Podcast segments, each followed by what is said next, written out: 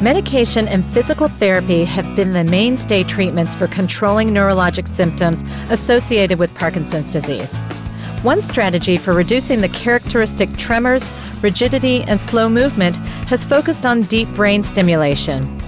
What are the risks and benefits of the surgical intervention? When is it indicated? And how does it compare with medical treatment for Parkinson's disease? You are listening to ReachMD Radio on XM 160, the channel for medical professionals. Welcome to a special segment, Focus on Neurology. I'm your host, Dr. Jennifer Shu, practicing general pediatrician and author. Our guest is Dr. Matthew Stern, the Parker Family Professor of Neurology and Director of the Parkinson's Disease and Movement Disorder Center at the University of Pennsylvania School of Medicine. Welcome, Dr. Stern. Thanks, Jennifer. Nice to be here. Can you tell us what exactly is deep brain stimulation? Well, deep brain stimulation is a procedure where a small electrode is inserted into a deep part of the brain that has a significant role in controlling movement. And by putting an electrode and hooking that electrode up to a stimulator that sits under the clavicle, just like a cardiac pacemaker, that stimulator gives a constant impulse and it essentially changes the balance of output from that structure where the electrode is. And in Parkinson's disease, the net effect of that stimulation is to restore the balance of neurotransmission back towards normal. So patients that are having dramatic fluctuations in their ability to move are often improved dramatically with this implant. And what are the targets of the brain for the electrode placement?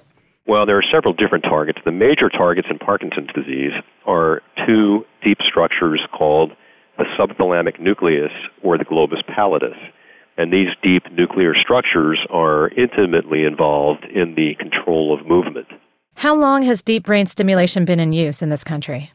Well, it's now been in use for approximately a decade, but we've been refining the patients that are most qualified to benefit from this we're looking carefully at side effects. We're looking at long term outcomes and trying to get a better handle on who is the best candidate for this procedure because it's an involved procedure, it's an expensive procedure, and it's a procedure that occasionally is associated with side effects.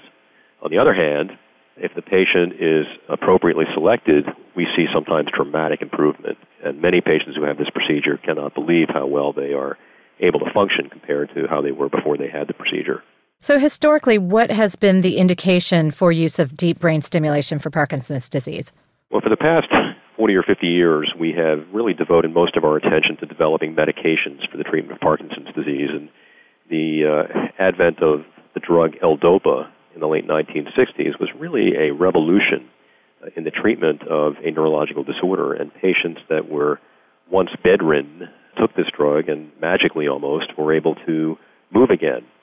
And since that time, we've refined medications, we've developed other medications, but have always gotten stuck with patients who have been on medications for a number of years and developed what we call motor complications. Uh, now, these patients, and this is most patients who are on these drugs for a period of years, will gradually require more and more drug, will develop involuntary movements as if they have too much medication, will go through periods of the day where the medications aren't working and they're literally frozen. And it's those patients that we really just didn't have a treatment for. Fortunately, the advent of deep brain stimulation was perfect for these patients because it enabled them to take less medication, smoothed out their day to day function, and limited the amount of time that they spent in this so called off condition. And it's the off condition that we really strive to improve in patients who have advancing Parkinson's disease. In a little bit, I'd like to spend some time on the study that you were involved with that compared deep brain stimulation with medical therapy. But first, can you tell us what the advantages of deep brain stimulation might be? In patients who have advanced Parkinson's disease, who have these motor complications, and when I say motor complications, I'm talking about they wear off, their drug lasts for only a few hours and they shut down, or they have excessive movements. And patients who reach this point there's very little in the way of medications that we can do for them. It's just a very frustrating set of circumstances to deal with. And the advantage of deep brain stimulation is that these patients can be treated and they can improve dramatically even though there's very little we could have done with medications alone. So it really affords us a new therapeutic strategy in patients that would otherwise have to endure these sort of constant motor fluctuations through the course of their day. And when you talked about putting that pacemaker type stimulator underneath the clavicle, uh, that makes the system adjustable. Is that correct? That's correct. So we can actually bring patients in and adjust the stimulation parameters depending upon their response. And that brings up another important point, and that is that in order to do this procedure effectively, it should be done in an experienced institution with neurologists and neurosurgeons that are used to dealing with every aspect of this, from the surgical procedure itself to the follow up and post operative care and to the long term programming adjustments. We have patients that come in every several months to have their stimulator programmed. I've also read that the deep brain stimulation can be reversible. What do you mean by that? Well, you can always take it out. The advantage of, of deep brain stimulation is you're not making a lesion in the brain. And the original neurosurgical procedures in Parkinson's disease were what we call ablative procedures, where a lesion would actually be placed in the thalamus or other structures of the brain in an attempt to alleviate some of the symptoms. The advantage of deep brain stimulation is you're putting an electrode in, and that electrode can always be removed. Have you found it necessary to remove the electrode often? Not often, but in upwards of 10% of our cases, we have to deal with infections, and uh, it is hardware. And hardware does tend to get infected periodically, and so occasionally we've had to remove the electrode and treat the infection, and then again maybe reinsert it several months later. That is one of the surgical complications. Does the equipment need to be replaced as well over time, or can it stay indefinitely as long as it doesn't get infected? Yeah, the electrodes can stay in indefinitely. We replace the battery every several years, which means a minor surgical procedure. And, you know, one of the advances in technology will hopefully be a longer lasting battery or a battery that can be charged external to the body.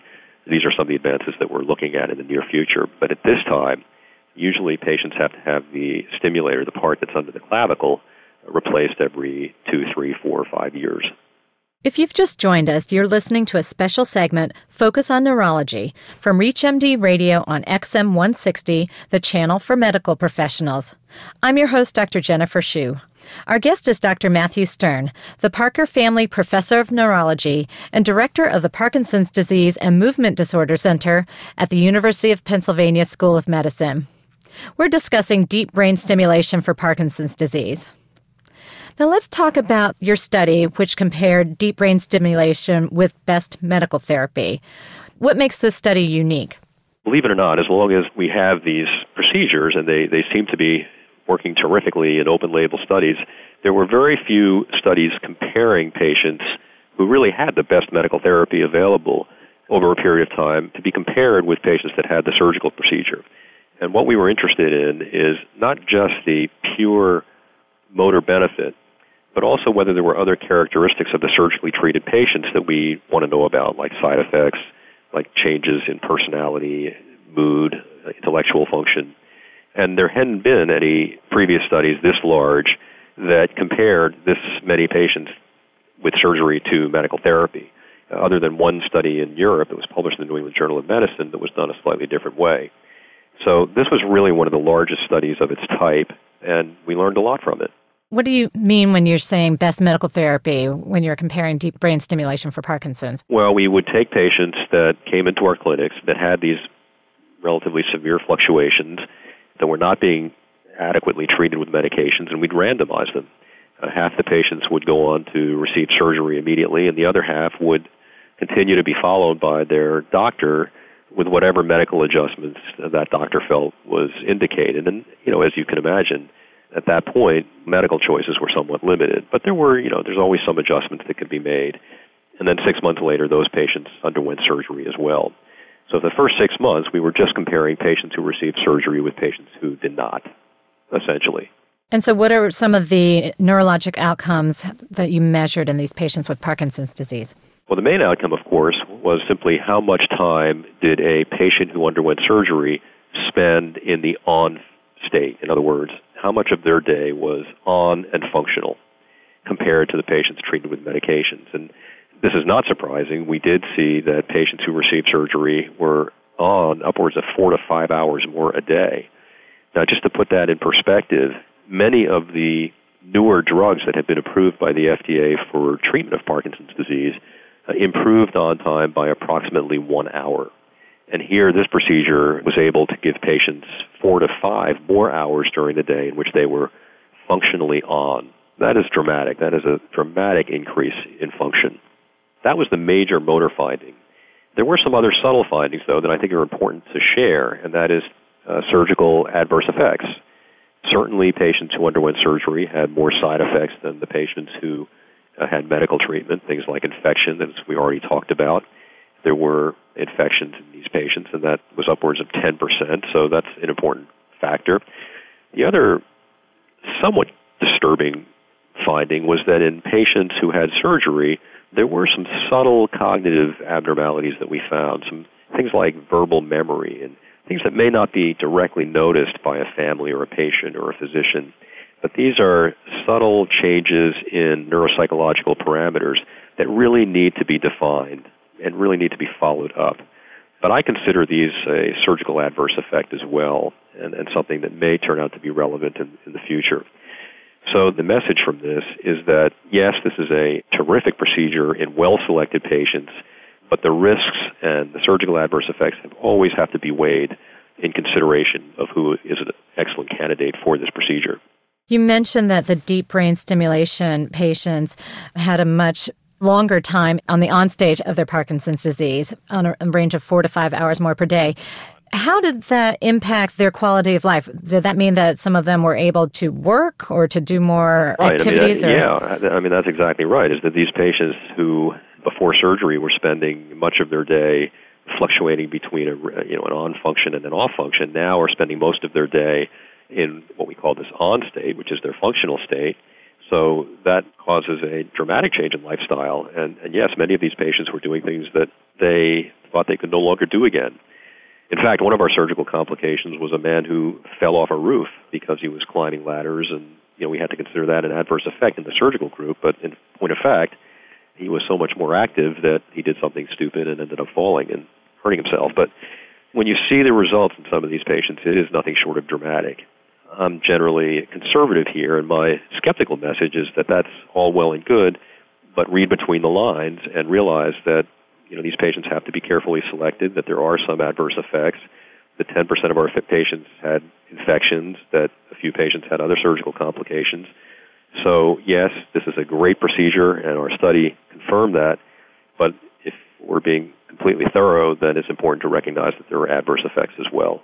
So, even with the adverse effects, though, if the improvement on motor function is so dramatic for our patients with Parkinson's disease, do you think there's a place for deep brain stimulation as an earlier therapy or a first line therapy as opposed to medical treatment? It's a good question, and the short answer is no, I don't. I think that there are people out there saying that by putting a stimulator in this particular part of the brain, we are interfering with excitatory neurotransmission, and therefore we may have some impact on the natural history of the disease.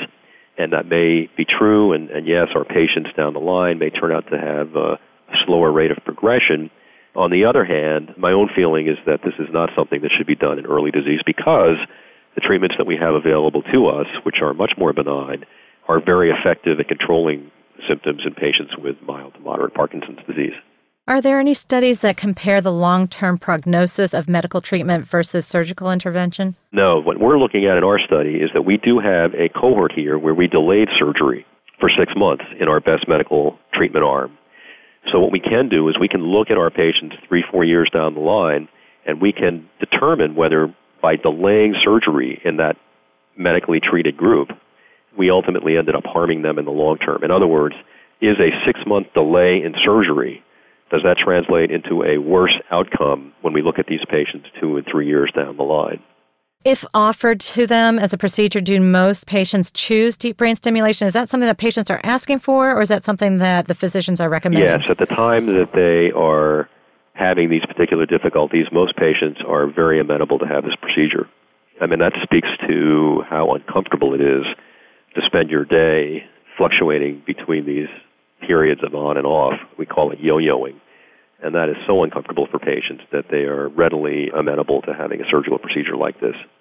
I'd like to thank our guest, Dr. Matthew Stern. We've been discussing deep brain stimulation for Parkinson's disease.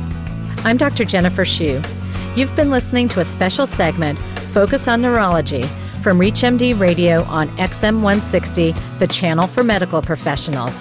ReachMD, online, on demand, and on air. please visit us at reachmd.com and thank you for listening.